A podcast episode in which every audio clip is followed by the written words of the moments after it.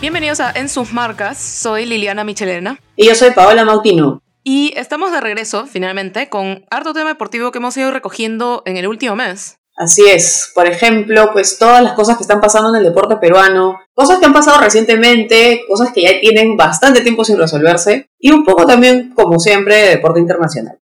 Claro que sí. Deporte internacional también sufre tanto como el deporte peruano, quizá no tanto a nivel organizativo y un poco más desde el punto de vista de la corrupción y los conflictos de interés, el descaro con el que se hacen negocios. Pero bueno, vamos a hablar de eso más adelante. Podemos comenzar hablando de que en este momento se están llevando a cabo los Juegos Sudamericanos de la Juventud, ¿no? Donde estamos empezando a ver bastantes promesas del deporte. Y obviamente sigo mucho más mi deporte, que es el atletismo. Y creo que voy a resaltar especialmente un resultado, que es el de los 100 metros planos. El atleta Aaron Earl que recientemente ha salido como una de las figuras de la velocidad en el Perú, ha dado una sorpresa bastante grata al batir el récord nacional de menores de 100 metros planos, pero ubicándose además entre los 10 mejores de la historia en todos los niveles en 100 metros. Con 10.65, que además es una marca que no la vemos hace mucho tiempo, hace mucho que no vemos chicos corriendo debajo de 10.70. Él tiene 17 años, entonces estamos hablando de algo importante, ¿no? En su momento, por ejemplo, José Luis Mandros, que lo tuvimos en el episodio anterior, tuvo el récord nacional de menores con 10.91, que ya era una marca bastante buena. Y ahora pues estamos hablando casi tres décimas menos con este chico, que bueno, se vislumbra pues además una buena aposta, ¿no? Porque yo les, cuento este dato porque es interesante y al mismo tiempo es, terrible. Mi papá todavía tiene el récord nacional de 4 por 100 metros de la posta. ¿De qué año es eso? Eso es del año 88. Imagínate, Elena, hace un montón de años hasta él mismo dice ya es hora de que lo batan, pues, ¿no? Ya el año de la pera. El 88 ya es el año de la pera, es cierto. Hace 34 años que se batió ese récord. Y no ha habido un grupo, lamentablemente han habido chicos buenos, pero nunca se ha juntado un grupo a poder hacer una posta 4% que pueda batir ese récord, ¿no? Entonces, con él, además de Luis Angulo y otros dos chicos más, se puede hacer una posta muy buena, ¿no? En un nivel para esa categoría, sobre todo, excelente. Entonces, creo que es algo a resaltar. Ha habido dos medallas más. Luis Guamán y Luis Chávez ganaron medallas de plata y bronce en 1500 metros. Hemos tenido participación, obviamente, como siempre, muy destacada en los deportes de combate, con Hermes Moreno, que ganó la medalla de plata en karate kumite en menos 61 kilos, Luciana Julka en judo, también la medalla de plata en menos 63 kilos, en la natación también hemos tenido participaciones muy destacadas, como siempre Alexis Sotomayor ganó la medalla de oro 50 metros de espalda, además de otras cuatro medallas también. Fernando Sandoval ganó la medalla de oro en lucha en 60 kilos y Abel Sánchez que ganó la medalla de oro en lucha grecorromana, así como muchos otros chicos que han destacado, tal vez no han ganado medallas, pero han tenido participaciones bastante buenas. Estamos hablando de un campeonato de menores, de gente de 16 años para abajo. Así que creo que tenemos talento, tenemos bastantes chicos con los cuales trabajar para los próximos años. Tal vez no para este ciclo olímpico, ¿no? Que ya parece mentira, faltan dos años para que termine. Pero para el siguiente y el subsiguiente creo que hay mucho material humano y ojalá pues que también las entidades responsables sepan cómo llevar a estos chicos a destacar internacionalmente. Totalmente, creo que ese es un tema del que hemos hablado varias veces y vamos a tener que tocar de manera más extendida acá en el podcast en alguna otra ocasión, porque ocurre muy seguido que chicos que destacan, ganan medallas en este tipo de competencias, después desaparecen, es decir, se retiran del deporte antes de explotar realmente. Es cierto, es totalmente cierto y lo he visto de cerca, muchos chicos muy destacados, muy talentosos, por diferentes factores, ¿no? En muchas ocasiones por dar prioridad a los estudios, que es algo muy respetable, en otras ocasiones por un tema de que no hay apoyo. Claro, también. No es viable seguir compitiendo, ¿no? Fuera del, del, colegio y de una edad en la que uno está bastante más protegido y apoyado. Así es. Y creo que el factor más, digamos, lamentable es cuando se busca que se destaque demasiado en esas edades formativas, cuando no es el momento, ¿no? Entonces se hacen entrenamientos demasiado fuertes, entrenamientos de adultos, cuando a esa edad todavía pues hay que hacer un trabajo bastante ligero, ¿no? Ese es uno de los motivos más tristes, creo, por los cuales se pierden deportistas. Y bueno, ojalá que pues, los técnicos sepan manejar a estos chicos que vienen muy bien, realmente vienen muy, muy bien, y podamos verlos más adelante en competencias de mayores, ¿no? Que es el objetivo y debe ser el objetivo final para todos ellos. Además, en otras noticias del deporte nacional, destacar que Luca Mesinas, que participó ya en la última semana, en la quinta fecha del Championship Tour, quedó fuera. Recordemos que solamente los tablistas que después de la fecha 5 llegaban entre los 24 primeros, ellos continúan en el circuito, que termina en agosto todavía. Luca no llegó a alcanzar esta posición, a pesar de que, digamos, tuvo momentos interesantes, importantes en sus competencias. Obviamente chocando con surfers que tienen muchísimos años en el circuito, que son campeones. Así que Luca va a volver al circuito clasificatorio para intentar su paso al CT del próximo año y quizá en el 2023 sí poder permanecer hasta el final y poder competir incluso mejor de lo que lo he estado haciendo. De verdad que para ser la primera vez en el CT ha sido un gran avance. Ya hemos hablado con Luca en ocasiones anteriores, sabemos de su ética de trabajo y sabemos que esto nada más va a ser un trampolín para ir a cosas más grandes. De todas maneras, cuando un deportista tiene una primera experiencia como esta, por lo general no, te va espectacular en la primera experiencia, no es precisamente eso, tomar la experiencia. Así que en los próximos años seguramente estará dándonos muchas sorpresas en el CT.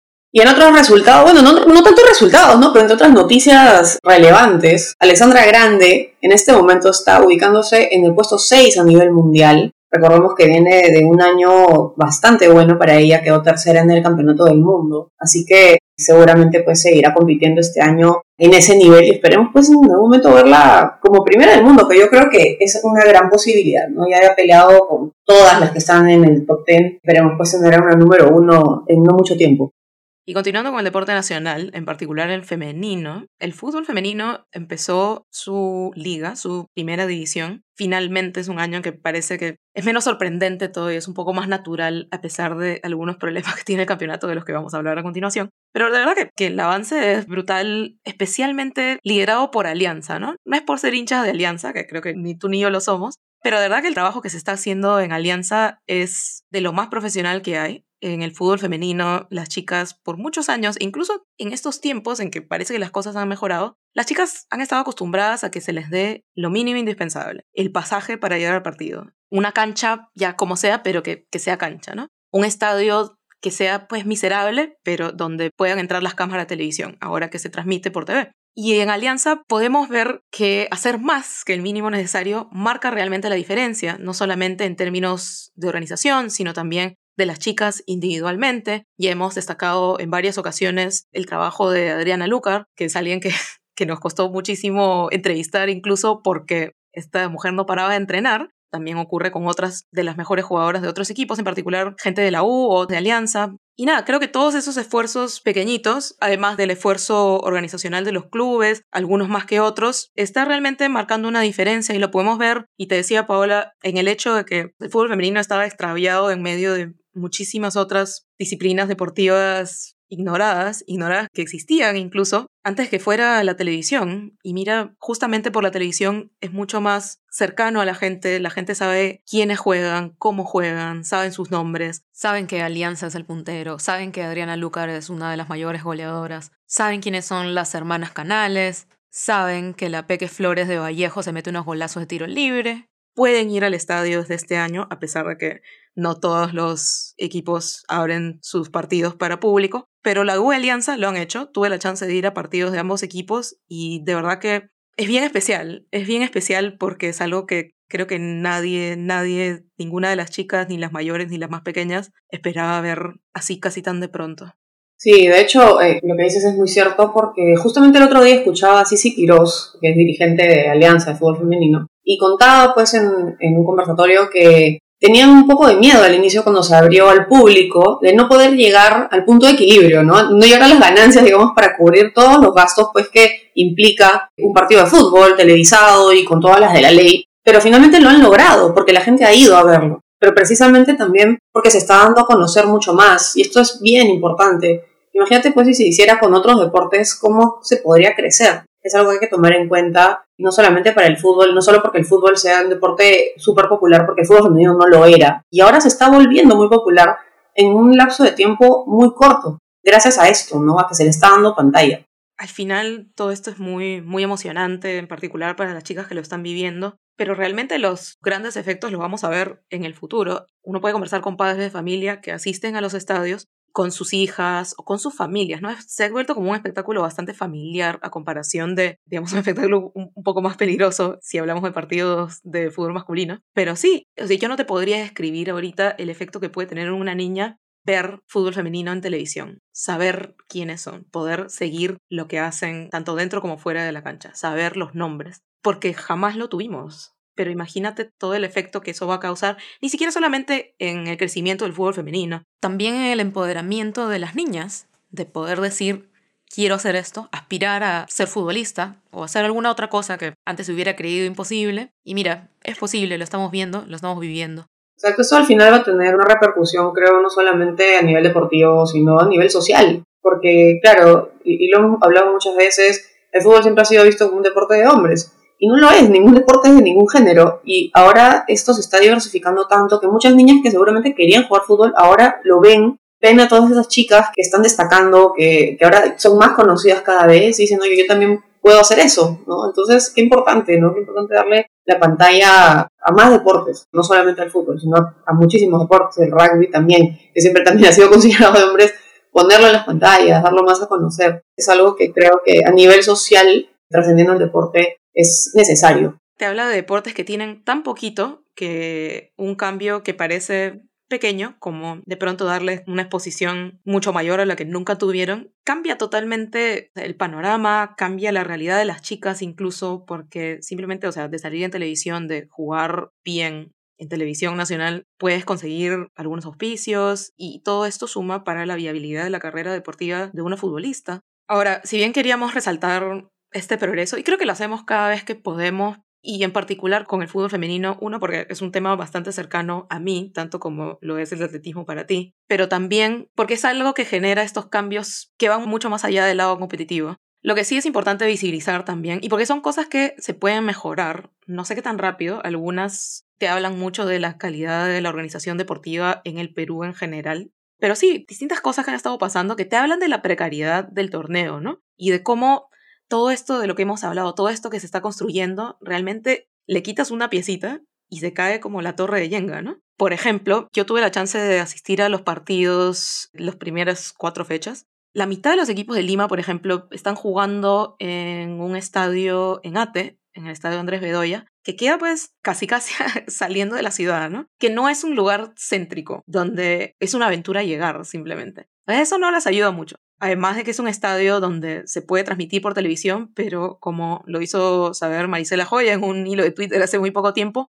no pueden llevar a gente. Es un estadio que la federación habilitó y sin embargo, en el momento que quisieron poder llevar siquiera a sus familias, ¿no? Creo que César Vallejo es un equipo mediano, más allá de que le va muy bien en la liga, no puede ni, ni los hijos, ni los padres, ni las familias, nadie a verlas. ¿Por qué? Porque el estadio en sí no está habilitado para eso. Entonces ahí ha habido una falta de atención, una falta de coordinación, de cuidado, ¿no? Que son cosas elementales y que te hablan de un respeto, un respeto por el deporte, un respeto por las deportistas. También se han suspendido varios partidos, en particular partidos en provincia, digamos, muchas críticas de la conversación, vamos, interna del mundo pequeño del fútbol femenino. Dicen, sí, pucha, ¿sabes que De repente fue muy pronto para llevarlo fuera de Lima, el torneo, para descentralizar. ¿Por qué? Porque la mayoría de veces las chicas tienen que viajar en bus durante toda la noche. Tú sabes bien que no es bueno ni para las piernas ni para la espalda, especialmente cuando te empiezas a ser mayor. Ha habido partidos que se han suspendido cuando el equipo ya estaba en camino. Hay partidos que se han suspendido porque no había ambulancia en el estadio, no solo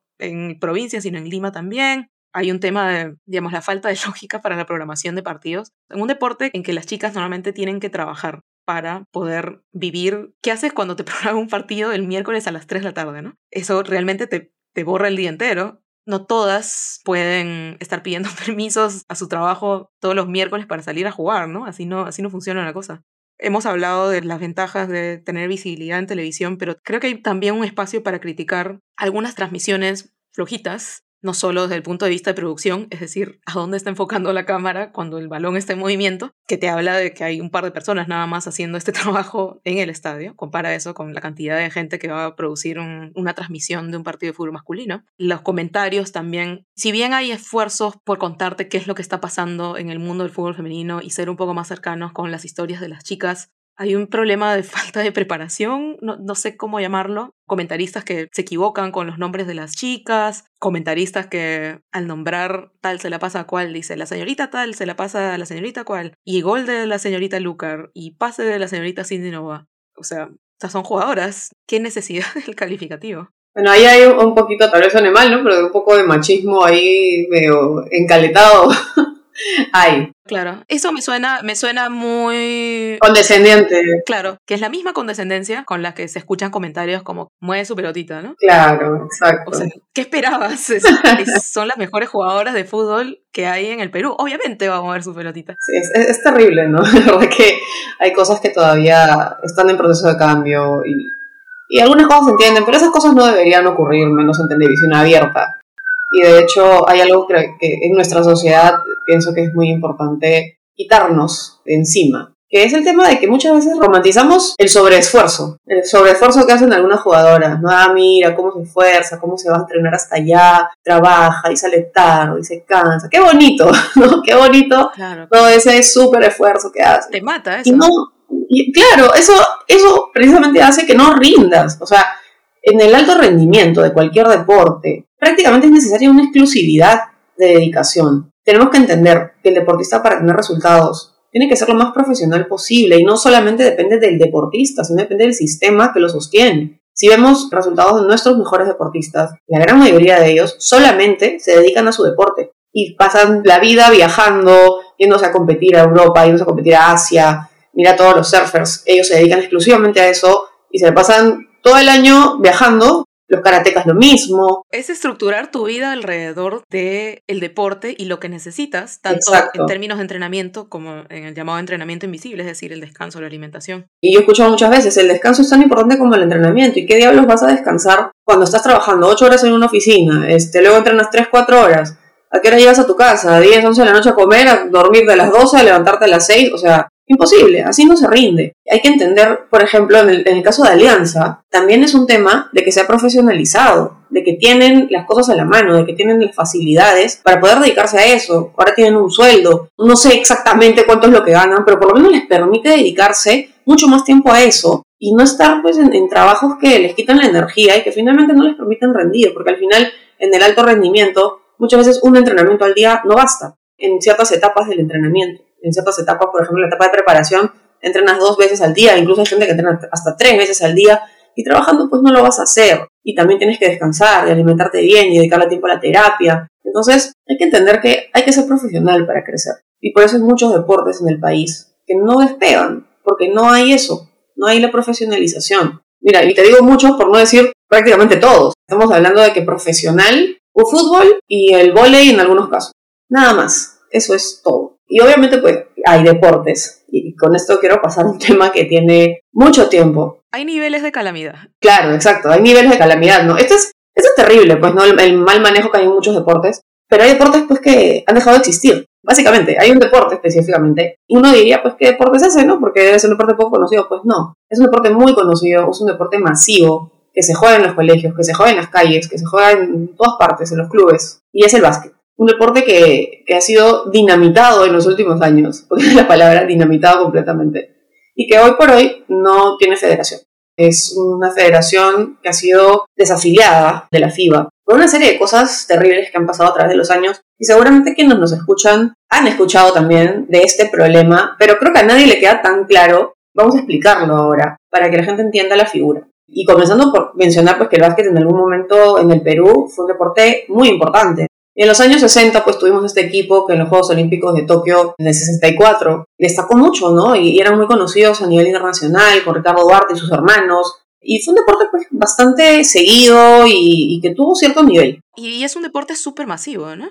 A nivel escolar y a nivel de clubes, al menos en categorías menores, es un deporte súper competitivo por lo menos en Lima. Así es. Y de hecho cuando las universidades, por ejemplo, hacen convocatorias para sus selecciones, y lo he visto recientemente, se presentan cientos de chicos. O sea, es un deporte que realmente si se pudiera fomentar, yo creo que se podrían lograr cosas importantes. Obviamente tenemos algunas limitaciones en todos los sentidos, pero yo creo que al ser tan masivo, pues encuentra gente talentosa, de todas maneras. Y de hecho, hace unos años, pues tuvieron una buena participación, una de sus últimas participaciones fue en los Juegos Bolivarianos de Santa Marta, con un equipo muy, muy joven que obtuvo la medalla de bronce en ese momento. Entonces se vislumbraba algo bueno, que lamentablemente después ya quedó en nada por la historia que les voy a contar a continuación.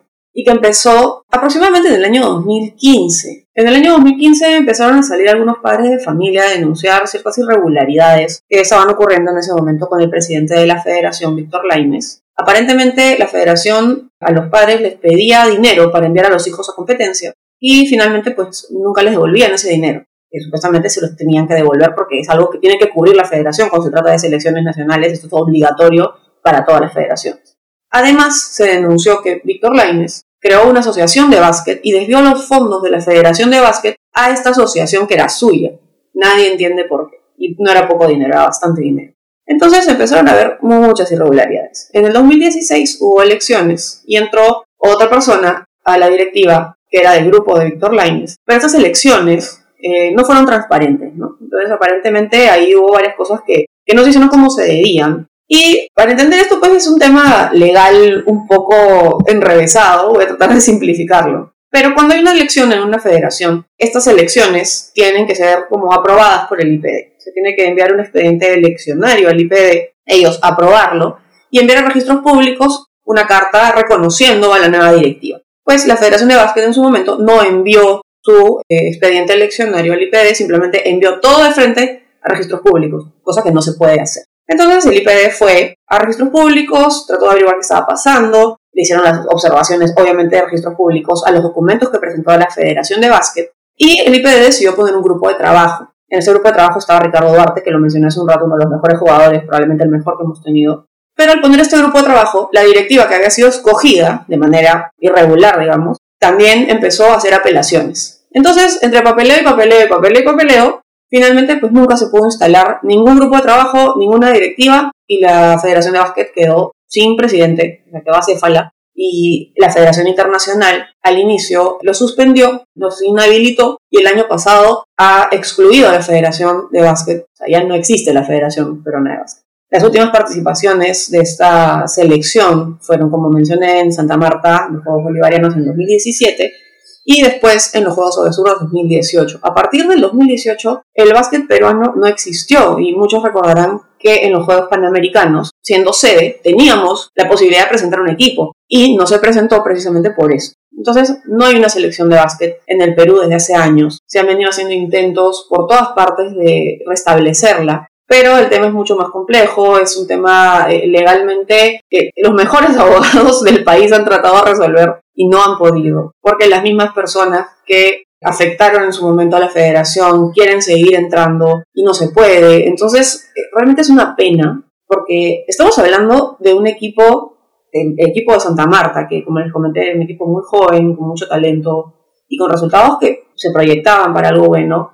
Han pasado cinco años, o sea, ya son chicos que seguramente muchos dejaron de entrenar, que están dedicados a otras cosas, entonces una generación que se pierde por una gestión, ya ni siquiera tengo objetivos, Liliana, o sea, no es una gestión, es algo que simplemente todo se movió desde el principio por intereses personales y ahora estamos, pues, supuestamente hubo elecciones hace poco, realmente no se entiende bien qué pasó ahí, si se podrá restablecer la federación, si tendrán que crear otra federación. Los chicos, muchos de ellos, pues, desesperados, ¿no? Porque al final es la pasión que los mueve a ellos y no poder participar por tu país cuatro años es frustrante, pues. Son años de roce que se pierden. Exacto. Y para recuperar esos años va a pasar un rato. O sea, en el, desde el momento en que se establezca una nueva federación, se vuelve a organizar, se haga una nueva captación. O sea, es algo que no es de un día para el otro, ¿no? Entonces yo creo que va a ser un proceso bien largo el, el comenzar de cero prácticamente con el básquet en el Perú.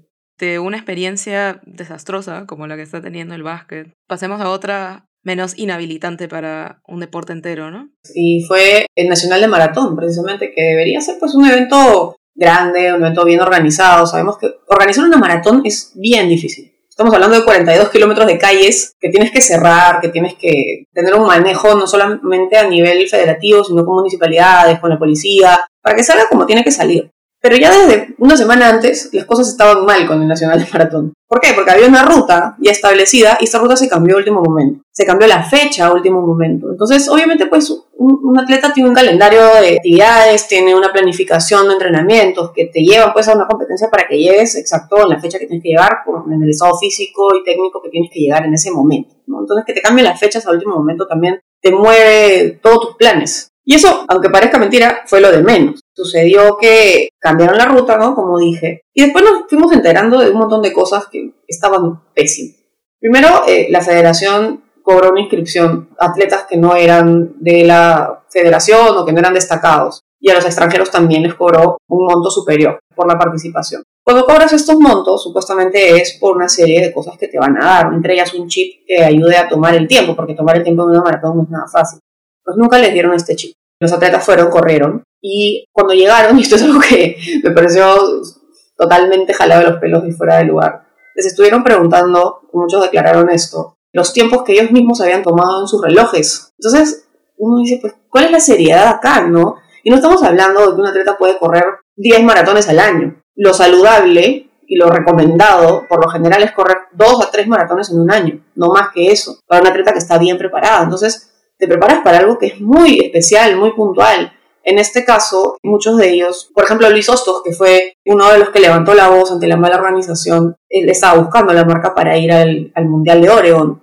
No la consiguió, pero es una marca bastante buena, 2 horas 13. Pero se quejó pues que también cuando estaban corriendo, la gente cruzaba, carros cruzaban, entonces ni siquiera hacer el trabajo de cerrar las calles para que no ocurrieran accidentes, ¿no? Felizmente no pasó nada grave, pero pudo haber ocurrido por la mala gestión y la mala organización. Y, me da mucha pena decirlo porque estoy hablando de mi federación, ¿no? de la federación en la que yo también compito y competiré. Pero no es posible, pues que se falta el respeto de esa manera a los atletas. Al final es una falta de respeto a la preparación que ellos tienen, a, toda la ilusión con la que van de mejorar sus marcas. Pues imagínate, ir a estar corriendo ahí y que tengas que parar para que pase gente o para que pase un carro, ¿no? O sea, son segundos que te pueden costar una clasificación, o sea, es, terrible. Un maratonista no debería estar pensando en eso. Además. Absolutamente no, o sea, fatal.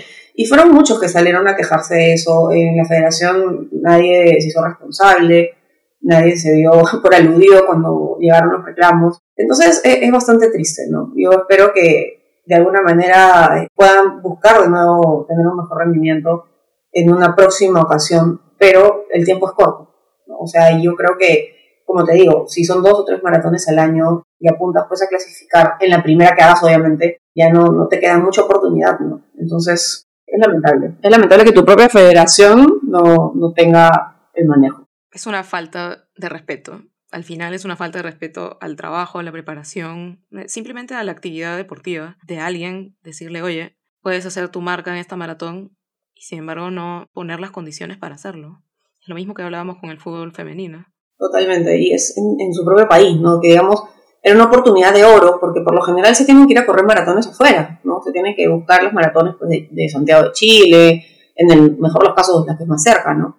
Y bueno, la, verdad es que a mí me da bastante pena porque he visto a muchos de ellos esforzarse, en particular a Luis Hostos, pues que sabemos que es un deportista muy relevante, que tiene tiempos excelentes en los 10.000 metros y ha sido su primera maratón. Tiene el récord nacional con 27 minutos, ahorita no recuerdo los segundos, pero 27 minutos y 10.000 es, es importantísimo. Él participó en los Juegos de Río y ahora está incursionando en la maratón con toda la ilusión pues, de ir a un mundial que yo creo que tiene toda la capacidad además. Y le ponen todas las trabas. Es, lamentable y, esperemos porque se pueda recuperar de eso y, y buscar de nuevo su clasificación. Ojalá que esté dentro de su planificación hacerlo en una próxima ocasión. Liliana, te cuento que nuestras partners de ligas femeninas continúan con sus academias exclusivas para niñas y adultas en sus sedes de Jesús María, Surco y La Molina. Para más información puedes encontrarlas en Instagram como arroba ligasfemeninasf7 y vivir la experiencia LF7. Intas es una nueva marca de ropa deportiva 100% peruana que busca apoyar al deporte nacional. Como en sus marcas, Intas está creciendo poco a poco, así que pronto tendremos más novedades sobre ellos. Mientras tanto, pueden encontrarlos en Instagram como arroba intas.pe. Y vamos ahora con la pregunta de la semana. Y esta pregunta es, ¿qué ha pasado con Gerard Piqué y sus líos con la Supercopa? Te voy a preguntar eso a ti, Paola. ¿Qué has escuchado del tema? Porque de verdad que en Lima no ha sonado casi nada, como no suelen sonar temas que tienen que ver con el deporte, pero que también tienen que ver con organización y también tienen que ver con corrupción y infracciones éticas. Así es, sí. No, efectivamente aquí en Lima no se ha escuchado, en Perú creo que no ha habido mayor este movimiento con esta noticia, que yo creo que es importante que se, que se sepa. Lo que he escuchado, al menos lo que sé, es que Gerard ha estado involucrado en la organización de la Supercopa, que ha sido movida desde España hasta Arabia Saudita, una serie de intereses detrás un poco raros, con mucho dinero de por medio, y él participando en la misma. O sea, él siendo organizador y jugador, ¿no? Que, o sea, si uno lo ve muy superficialmente, también dice, bueno, pero no pasa nada, ¿no? O sea, no, pero sí pasa. Y ahora Lina nos explica por qué, por qué sí pasa. Efectivamente, Gerard Piqué, además de ser futbolista profesional, él también, bueno, como muchos otros jugadores, como muchos otros deportistas, yo creo que cualquiera tiene derecho a, a, diversificar el portafolio y las actividades que hace cada uno. Pero Piqué ha estado involucrado ya hace algunos años con organización de eventos deportivos también. Piqué estuvo involucrado en una renovación del formato de la Copa Davis hace unos años, que fue una, una sociedad un poco extraña. Piqué tiene una empresa que se llama Cosmos, que hace este tipo de gestiones, pero obviamente Piqué es el hombre que está conectado ahí en el mundo deportivo, así que es un personaje clave para que los negocios de Cosmos se hagan. Y bueno, nos enteramos por unos audios obtenidos por la publicación española El Confidencial que Gerard Piqué, a través de su empresa, se alió con la Real Federación Española de Fútbol para cobrar una comisión multimillonaria por celebrar la Supercopa en Arabia Saudita, donde se ha movido ahí desde el 2019, si no ha crecido, porque la Supercopa de España, tú sabes que era un campeonato en el que se enfrentaba el campeón de la Copa del Rey y el campeón de la Liga. Desde que el campeonato está en Arabia Saudita, desde el 2019, la Supercopa más bien se convirtió en un fin de semana de campeonato en que participan los dos finalistas de la Copa del Rey, es decir, el campeón, que era el que solía ir de frente, y el subcampeón, y los dos primeros de la liga. ¿Qué es lo que pasó acá? Luis Rubiales, que es el presidente de la Real Federación Española de Fútbol, cerró con Arabia Saudita un contrato por el que la empresa Cosmos, que es la empresa del Central de Barcelona, recibe 4 millones de euros de comisión por cada final que se juegue ahí, es decir, por cada mini torneo que se lleve a cabo en Arabia Saudita, que está firmado por lo menos hasta el 2025. Obviamente los 4 millones de comisión los paga la entidad estatal que usa Arabia Saudita para lavarse la cara a través de la organización de eventos deportivos, se llama CELA, pero todo esto es parte de una triangulación que se ha hecho entre Piqué, la Federación Española y Arabia Saudita. Obviamente no tendría yo que contarte de las infracciones éticas que hay en este tema porque Piqué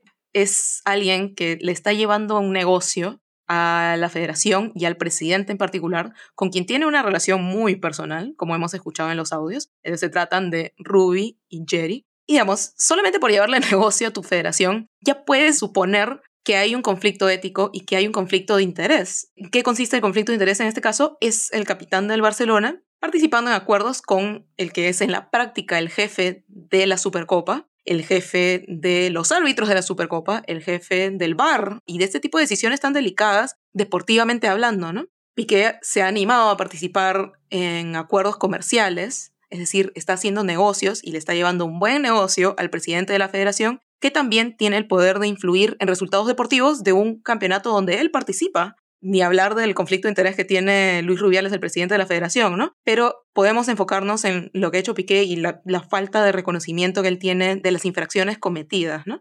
Por otro lado, si bien este tipo de negociados y este tipo de conversaciones podemos asumir que ocurren en muchos deportes, es importante que salgan a la luz. Y creo que esa ha sido la razón por la que hemos prestado más atención al contenido de estos audios, que son audios de WhatsApp, como el que nos enviamos tú y yo para coordinar el podcast, pero que en este caso tienen un interés público importante, ¿no? Es decir, compromete realmente la integridad del deporte en que Piqué participa y que el otro controla. Además, se supo con más audios que fueron saliendo a lo largo de los días que, por ejemplo, en todas estas negociaciones que hacían con Arabia Saudita, Arabia Saudita obviamente tiene un interés en lavarse la cara, pero segundo también en tener a los mejores equipos o aquellos que son más comerciales, es decir, el Real Madrid y el Barcelona, de tenerlos en esta competición, ¿no? Pero obviamente para que eso ocurra, deportivamente ellos tendrían que llegar a colocarse en esa posición, es decir, ser campeón o subcampeón de la Copa del Rey o estar en primero o segundo lugar de la liga.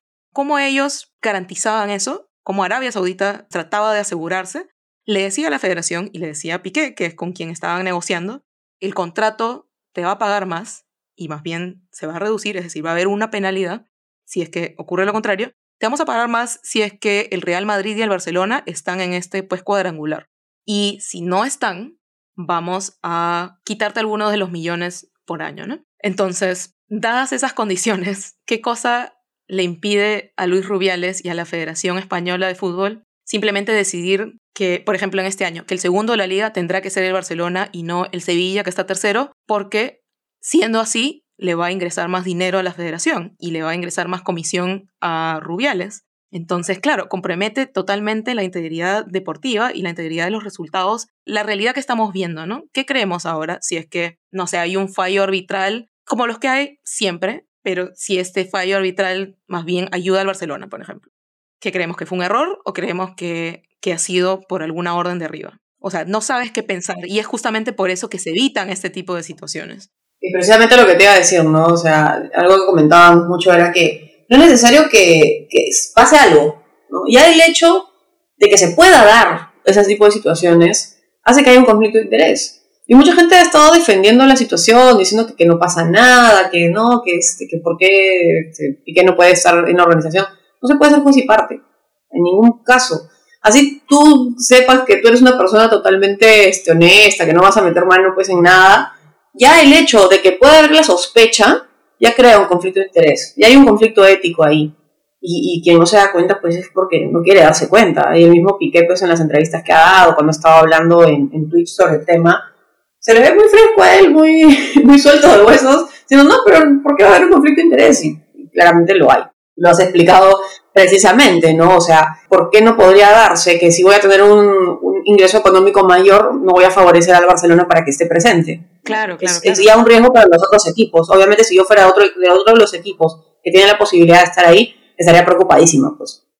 Claro, claro. Y Piqué ha dicho, no, ¿sabes qué? Se trata de un tema comercial, yo por qué no podría hacer mis negocios. O sea, sí, haz negocios con la Copa Davis, por ejemplo, donde no tienes nada que ver tú. Exacto. Él ha dicho, se trata de un tema comercial que no tiene nada que ver con lo que pasa en el campo. Dice, yo le traje una oportunidad a la Real Federación Española de Fútbol, estoy muy orgulloso de ello. Antes la federación cobraba algunos cientos de miles de euros por el campeonato y ahora cobra 40 millones.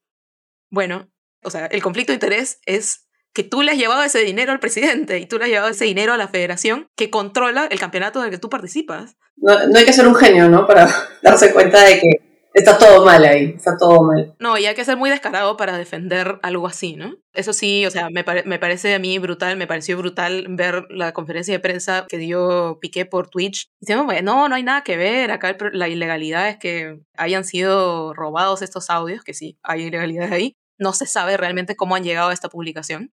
Desde el punto de vista periodístico, no es ético, por ejemplo, comprar este tipo de información, si es ético recibirla, juzgar si es que es de interés público y publicarla si lo es. Pero nada, o sea, hay corrupción, hay un conflicto de interés, hay hipocresía además, porque tú sabes que un presidente de la federación, para tomar decisiones o para justificar algunas decisiones que se toman, para bien o para mal, siempre te sacan que los códigos, ¿no? No sé si te acordarás, Paola, que antes del Mundial de Rusia, el entrenador de la selección de España firmó para, después del Mundial, ir a entrenar al Real Madrid. Y salió Rubiales justamente a decir que por los códigos había que echar a Julen Lopetegui de la dirección técnica de la selección, ¿no? Piqué también ha salido muchas veces a decir hay que llevar el fútbol a los aficionados. Supuestamente esa es la razón por la que han hecho todo este negociado, ¿no? Pero mira, qué, qué hipocresía, ¿no? Eh, hay que llevar el fútbol a los aficionados llevando un campeonato español a Arabia Saudita. La corrupción y el conflicto de interés se han juntado con la hipocresía y en verdad, ¿para qué lo han hecho? ¿Qué sentido? Dejémonos de, de, de justificación, o sea, ¿para qué lo han hecho?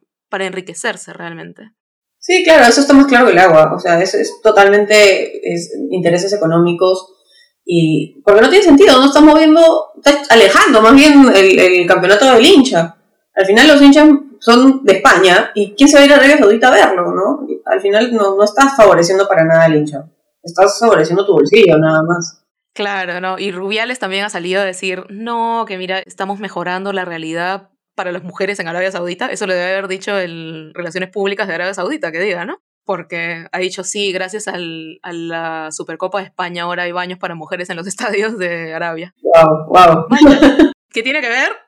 Y además, o sea, esa es una línea de PR, ¿no? Es una, lo que te decía, es, es lo que defiende Arabia Saudita cuando dice, vamos a organizar eventos deportivos, trae tus jugadores, trae tu deporte, trae tu dinero y olvídate de todo el resto de cosas horribles que pasan acá. Pues como tú decías, ¿no? Esta empresa Cela este, se dedica pues a organizar este tipo de eventos, prácticamente pues para quedar bien con el resto del mundo y que se olviden un poco de todas las violaciones a derechos humanos y etcétera que, que cometen. constantemente. Es que con dinero se tapa todo eso, como podemos ver, o sea, que el deporte y los deportistas, bueno, en este caso Piqué, pero especialmente los organizadores deportivos, los administradores deportivos, muchas veces se prestan para el juego, para ese juego de, de tapar aquellas cosas, porque la plata está buena, ¿no? Porque como dice Piqué, acá el negocio está buenísimo, ganan todos, entonces, ¿por qué no? Pero bueno, más allá de ese particular, sí, creo que nos quedamos con el tema del conflicto de interés, ¿no? Como tú has dicho, el conflicto de interés ocurre simplemente de uno ponerse en esa situación en la que tu juicio puede estar comprometido, ¿no?